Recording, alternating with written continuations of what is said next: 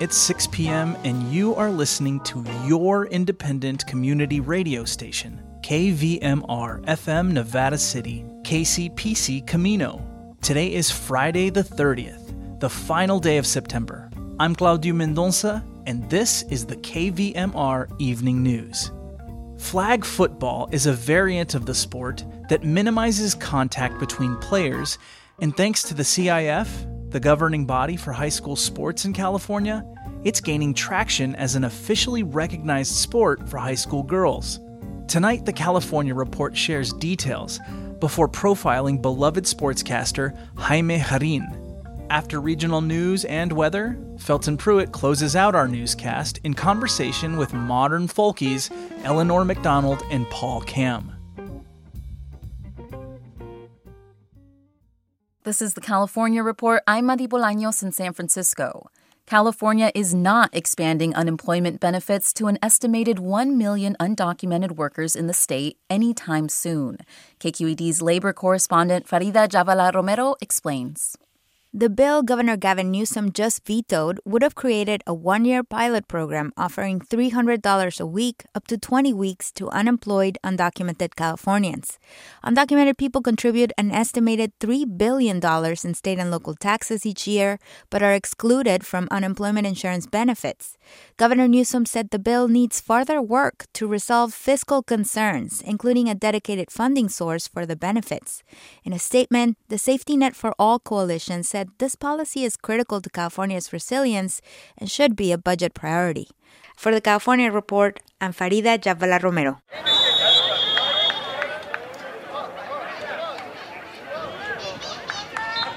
Flag football is on track to becoming the next official high school sport in California. The California Report's Keith Mizuguchi has the details. Flag football has been growing in popularity among teenage girls. In the last 10 years, the number of girls playing flag football in U.S. high schools has more than doubled, according to the National Federation of State High School Associations. Jake Jimenez coaches an all girls team at Redondo Union High School in Redondo Beach. You know, it's not just your run of the mill soccer, basketball, uh, you know, softball that everyone's kind of used to playing. Uh, I, I, believe that flag football is a great combination of all of the skills that you learn in all the different sports. Olivia D'Angelo is a member of the team and says it's a different feeling than playing soccer. We all know each other's names. We all talk to each other, play music, have fun. Flag football already is a sanctioned high school girls sport in states including Alabama and Nevada. But California could soon be on that list too. Yesterday, the southern section of the California Interscholastic Federation, which governs high school sports in the state, voted overwhelmingly to recognize flag football as a sport for high school girls. The state CIF is expected to take up the issue early next month, with an official vote likely coming early next year. For the California Report, I'm Keith Mizuguchi. As the regular season comes to an end, the longest tenured broadcaster in Major League Baseball is getting ready to hang up his mic. Batazo profundo al jardín derecho. La pelota se va, se va, se va y despídela con un beso. Cuadrangular dramático de Finley. Beloved Jaime Jarrin has been the voice for Spanish language radio for the Dodgers for more than six decades. Born in Ecuador, Jarrin moved to the United States in 1958. The next year, the Dodgers moved to Los Angeles. I feel so blessed to have had the opportunity to reach the homes of those Latino uh, people and, and, and give them uh, baseball. When I am doing a baseball game, I believe that uh, I am not doing only a baseball game. I am not only uh, giving them, relating what's going on on the field, but I am giving them some type of entertainment for the people that work all day long, come home very tired, very hard work day. Jarrin is one of three Spanish language broadcasters in the National Baseball Hall of Fame. And while he will be leaving the broadcast booth, Jarrin will remain a part of the Dodger franchise as a community ambassador. Support for the California Report comes from the James Irvine Foundation committed to a California where all low income workers have the power to advance economically. Learn more at irvine.org. Hint fruit infused water in over 25 flavors like watermelon, pineapple, and blackberry. No sweeteners, no calories. in stores or delivered from drinkhint.com. And Eric and Wendy Schmidt, whose philanthropy includes Schmidt Ocean Institute. Coming this fall, the launch of research vessel Falkor 2, advancing the frontiers of ocean science and exploration on the web at schmidtocean.org. And now to a preview of our sister show, the California Reports Weekly Magazine. This week, an essay from a granddaughter about her beloved grandfather who was a Japanese American flower farmer in Southern California. Writer Caroline Hatano says when she became an apprentice on a vegetable farm years later, she was reminded how her grandfather, her Jichan, loved to farm sunflowers. His farm had been in Rancho Palos Verdes, a coastal LA suburb straight off a tourism poster, with dramatic rolling hills and cliffs to match. When I talked to my dad, Dwight Hatano, about my Jichan, we agree that his passion for farming was always clear.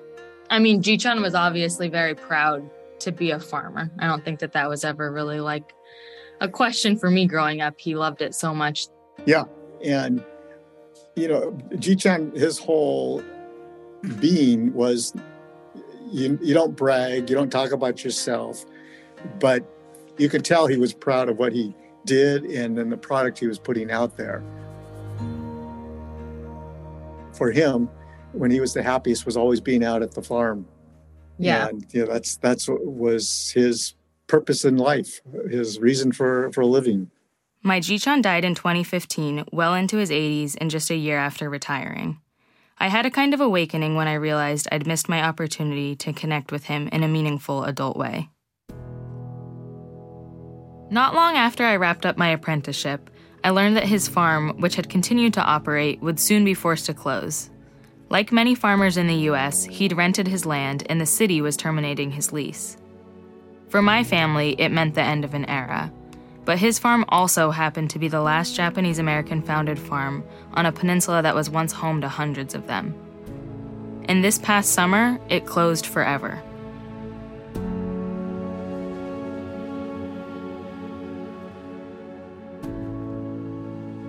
Caroline Hatano's story is part of a collaboration with Civil Eats, a daily news source for critical thought about the American food system. You can hear more about the legacy of Japanese American farming in Southern California on this week's California Report. Tune in on your public radio station or download the magazine's podcast. And that's the California Report for Friday, September 30th. We're a production of KQED Public Radio. Our engineers are Katie McMurran, Danny Bringer, and Seal Muller. Our producers are Amanda Stupai, Keith Mizuguchi, and Juan Carlos Lara. Our senior editor is Angela Corral. Our interim director of news is Keith Sung. Our vice president of news is Ethan Toven-Lindsey, and our chief content officer is Holly Kernan. I'm your host, Madi Bolaños. Thanks for listening, and have a great day.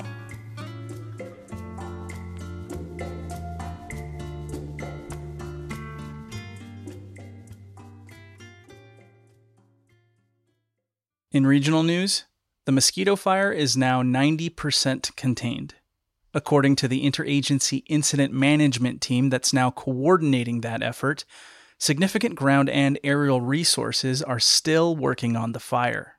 Firefighters are working to secure the fire line in the blacksmith area and are building containment lines in difficult to access areas along the 11 Pines Road on the east side of the fire.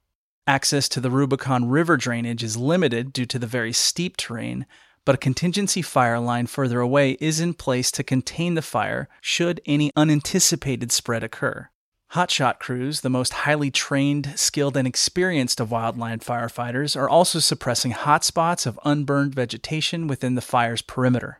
Other specialized crews are working extensively on hazard tree mitigation, especially along Mosquito Ridge Road. The Tahoe National Forest and Eldorado National Forest have established a burned area emergency response team to begin post fire burned area assessments of the mosquito fire. The assessments and resulting recommendations typically take approximately two weeks to complete. As fire crews work to improve the road conditions around and within the fire's perimeter, motorists are advised that Mosquito Ridge Road will be closed from 8 a.m. to 6 p.m. daily until further notice. Staying with fire news, Reuters is reporting that a $117 million settlement has been reached with former PG&E Corporation executives and directors who were accused in a lawsuit of lax oversight of the utility's safety measures prior to the 2017 North Bay and 2018 Camp Fires, two of California's most destructive wildfires. The settlement was announced on Thursday by the PG&E Fire Victim Trust which compensates victims of fires that the parent of Pacific Gas and Electric started between 2015 and 2018. Frank Pitre, a lawyer for the trust, in a statement said that the settlement was among the largest of its type and that the money will be used to pay a large portion of claims held by federal agencies that helped battle the fires. PG&E assigned the trust the right to pursue claims against the executives and directors when the utility emerged from Chapter 11 bankruptcy in 2020. Almost 50,000 fire victims have already received $4.91 billion in payments.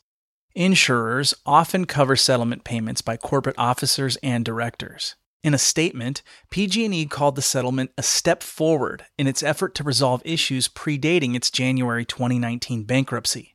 The North Bay fires, sometimes called the Wine Country fires, broke out in October 2017 in Napa, Sonoma, and nearby counties. They caused at least 44 deaths, burned almost a quarter million acres, and damaged or destroyed many wineries.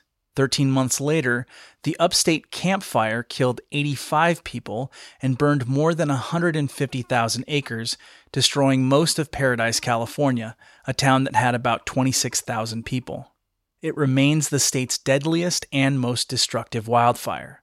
The trust said that the North Bay fires could have been prevented had PG&E cut off power sooner while the campfire was caused by PG&E's failure to inspect and maintain its aging equipment and infrastructure. Turning to regional weather and air quality, the National Weather Service reports that minimal fire weather impacts are expected this weekend, as relative humidity and fuels are not critically low or dry at this time.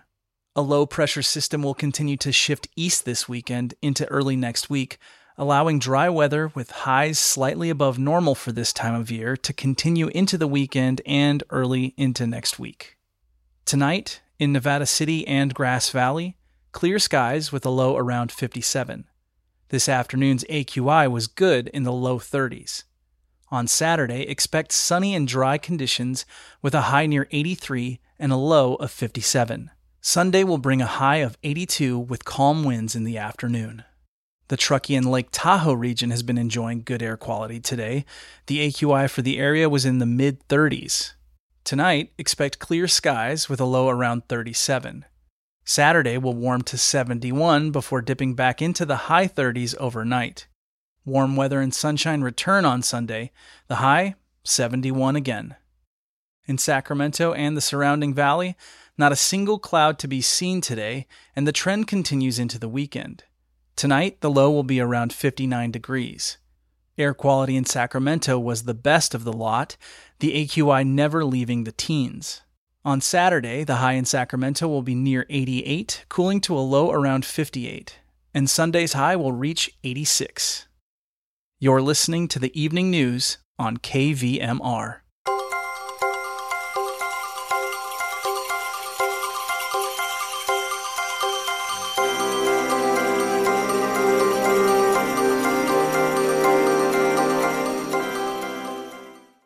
Nevada City folk musicians Paul Kamm and Eleanor McDonald are known for their resonant melodies and jewel like harmonies, and they'll be playing the historic Nevada Theater in October. Felton Pruitt talked with them recently about songwriting, the old days, and about Mikhail Graham. We're talking with Eleanor McDonald and Paul Kamm, who are going to be playing at the Nevada Theater for Paul Emery's Nevada City Live series. It's all coming up Saturday, October 15th at 8 p.m. And they've even joined with Nina Gerber for the show. Uh, welcome, Paul and Eleanor. Hi, Felton. Hi, everybody out there in Radio Land. Yeah, it's great to uh, talk with you. Um, of course, you've been uh, filling our ears with beautiful music for decades here in Nevada County, so it's not like you're any strangers to these folks. But maybe there's some folks listening to us right now that aren't familiar with you. So we'll we'll kind of go through your history and then get to where we are now. Like I said, you've been playing in this area for decades, and you guys have such beautiful harmonies. When did you two start singing together? Eleanor pointed out just the other day that we are coming up fast on 40 years of singing together and being together. And yeah, we met at the open mic that uh, Paul Emery and Peter Wilson ran down at uh, Deer Creek. And that was back. Which is uh, back in the old days, for those who don't know, where Lefties is in Nevada City, there was a great bar downstairs um, called Deer Creek Bar. And there was a Monday night open mic that, gosh, George Souza, Jonathan Richman, uh, Maggie and Luke, us, and a bunch, uh, all everybody who's old farts now. Yeah, we all met when we were about six or seven, I think. exactly. Yeah, and then and then also it it, it came up as a, a, a something we were reflecting on that it it's probably just about thirty years that we first played with Nina Gerber. Wow. Yeah. But we started, how did we start singing together, Paul? I guess I fell in love with Paul the moment I heard him, but he was only 19. He, he was begging for brandy in his coffee because he was underage. And he could play at Deer Creek, but he couldn't drink, obviously. And I remember coming down the stairs one night and hearing this angelic voice and got to the bottom and looked in at the stage, and there's this hairy kid. He was actually quite hairy back then, um, singing songs that it's like, he wrote these. How has he lived long enough to be able to write songs like this? And uh, and it just kind of went from there. And gosh, a couple years later, we found ourselves wanting to do lots of things together. well, Nevada Nevada City has long been, and certainly was then, and before I even got to town, because Eleanor came a little bit earlier in the in the mid '70s. It has been, I think, we could fondly refer to it as a creative and romantic petri dish for many of us. And it was just, you know, vibrant and has been since then. And so, you know, when we come around to wanting to play in Nevada, in Nevada City again, the Nevada Theater just comes up as the place. Well, there's no place with better sound. I mean, it's it's a historic place. Mark Twain played there in the 1800s, so. Yes. And the and it's just it's great sound, but it's just intimate. It's a theater, but there's something so intimate about it, and I'm sure it's the audience that has a lot to do with that because it's hometown and it's people we've known forever and there's something just su- superbly beautiful about playing the theater. Well, you're going to be there on Saturday, October 15th. Um, and yeah, you're right. When the town gathers and you guys play, there's this special little aura that kind of is over everybody. That's it's a very beautiful place to be. It is great. Well, we feel the same. We feel the same way. You know, I first ran across you folks um, uh, listening to you in my headphones at the Strawberry Hog back in 1995. I've got recordings of you guys. Oh. Look, I was looking at the date. It was May 22nd of 1995. You guys came out and did a tweener for about. Uh, oh, cool! So that was the, probably the first time we played at Strawberry, and, And then that- we played there later with our little band, which was Mikhail Graham and Al Vasquez, and we got to play main stage then, which was a kick. And then also with Nina Gerber's band, we were the vocalists. That's the time that Paul she she wanted us to do one of our songs too with her band, and she handed her guitar to Paul, which was it's Kate's guitar, right, Kate Kate Wolf's Walsh. guitar. Yeah. And um, Paul is kind of known for having dead finger, which you can explain probably. But so he handed the guitar back to Nina after our song, and she she tried to play it. And uh, anyway, Paul could probably explain that better. Well, I was not on I was not on her good list that day. Let's just put it that way. All of her strings were dead immediately after Paul played. But remarkably, we have remained friends, and she's still playing with us. I don't see her handing her your guitar or handing you her guitar. oh no, not not anymore. But Do you know if she's going to bring Kate's guitar to the uh, show on, on Saturday, October 15th? We don't know if she's going to be playing electric or acoustic. That's up Oh. to her. It's always a it's always a mystery. But if she plays acoustic, she will be bringing Kate's guitar. Well, you know, I've done sound for her, and she was the first person that ever came to me and goes, I need two chords. And I go, Why do you need two chords? She has two patches out of it. It's a stereo guitar. Yeah, she's figured it out pretty well over the years. Her sound is just impeccable. and I think anyone you know she plays with a lot of different people, and all of us, uh, you know, just always look forward to the opportunity to do that because, frankly, she is just one of the best at backing up singer songwriters, and and I think anyone will tell you that she's just remarkable. Well, that's how we got to know her at Strawberry. I think I first saw her. She would show up and just play with Greg Brown. Now she had played with Greg before, so but she just impromptu. Then she would sit in with Jerry Jeff Walker, who she had never met, and start Yeah. playing along with his songs. so it's Yeah, she did that with Jackson Browne at the Kate Wolf Festival. yeah, yeah. She played with Jackson when he was the secret headliner, and I think they went over songs once backstage, and Nina just knocked it out of the park when they were actually performing. We're talking with Eleanor McDonald and Paul Kamm. They're going to be playing at the Nevada Theater on Saturday, October 15th at 8 p.m. Now, you folks have been uh, together, like you said, for so long and, and singing together, but you've also been writing songs together. And you wrote one of the most sacred songs in, in KVMR's repertoire, or Nevada counties, which is Hallelujah One More Time. Can you talk about that song?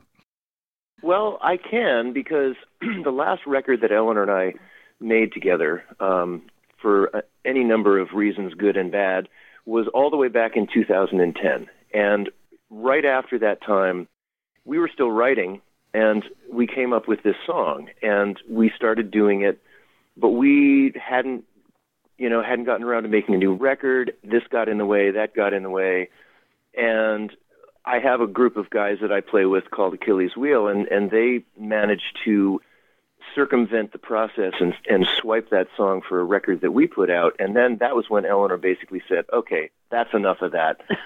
We're going to make a new record." And it's it has taken a while, but but we will be doing that. And and we really honestly had hoped to have a CD release party at the theater this summer. Um, is going to be waiting now until the spring.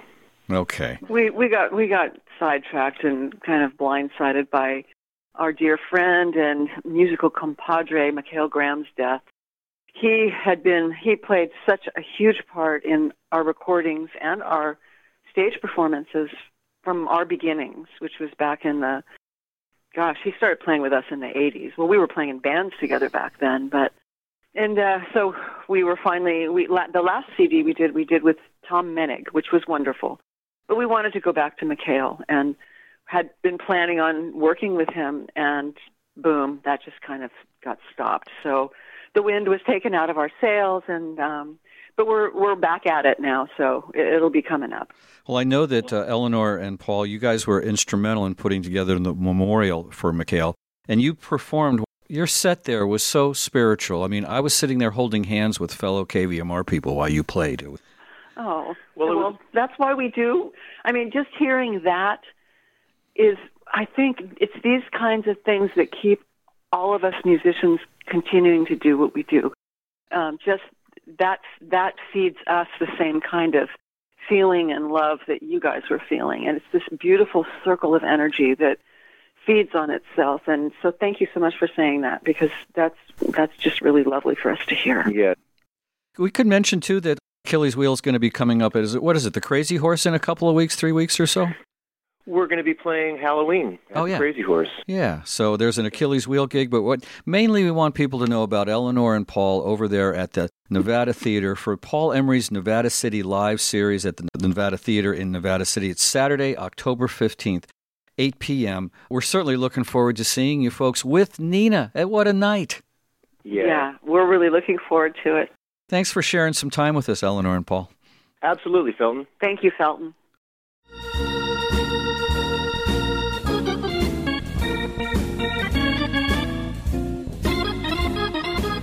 With that, our newscast comes to a close.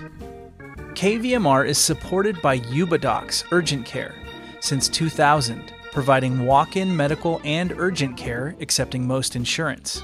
Open 8 to 6 Monday through Friday, 9 to 5 on Saturdays and holidays. Located in the Fowler Center, Grass Valley. Yubadocs.com. And SPD Markets, serving Nevada County for 63 years with locations on Zion Street in Nevada City and McKnight Way in Grass Valley, offering conventional, organic, and local products, produce, and specialty foods. Information online spdmarket.com. You too can support KVMR. It's easy. Head on over to kvmr.org and click the donate button at the top of the page. Thanks for tuning in. I'm Claudio Mendonça. Have a wonderful weekend. We'll see you on Monday.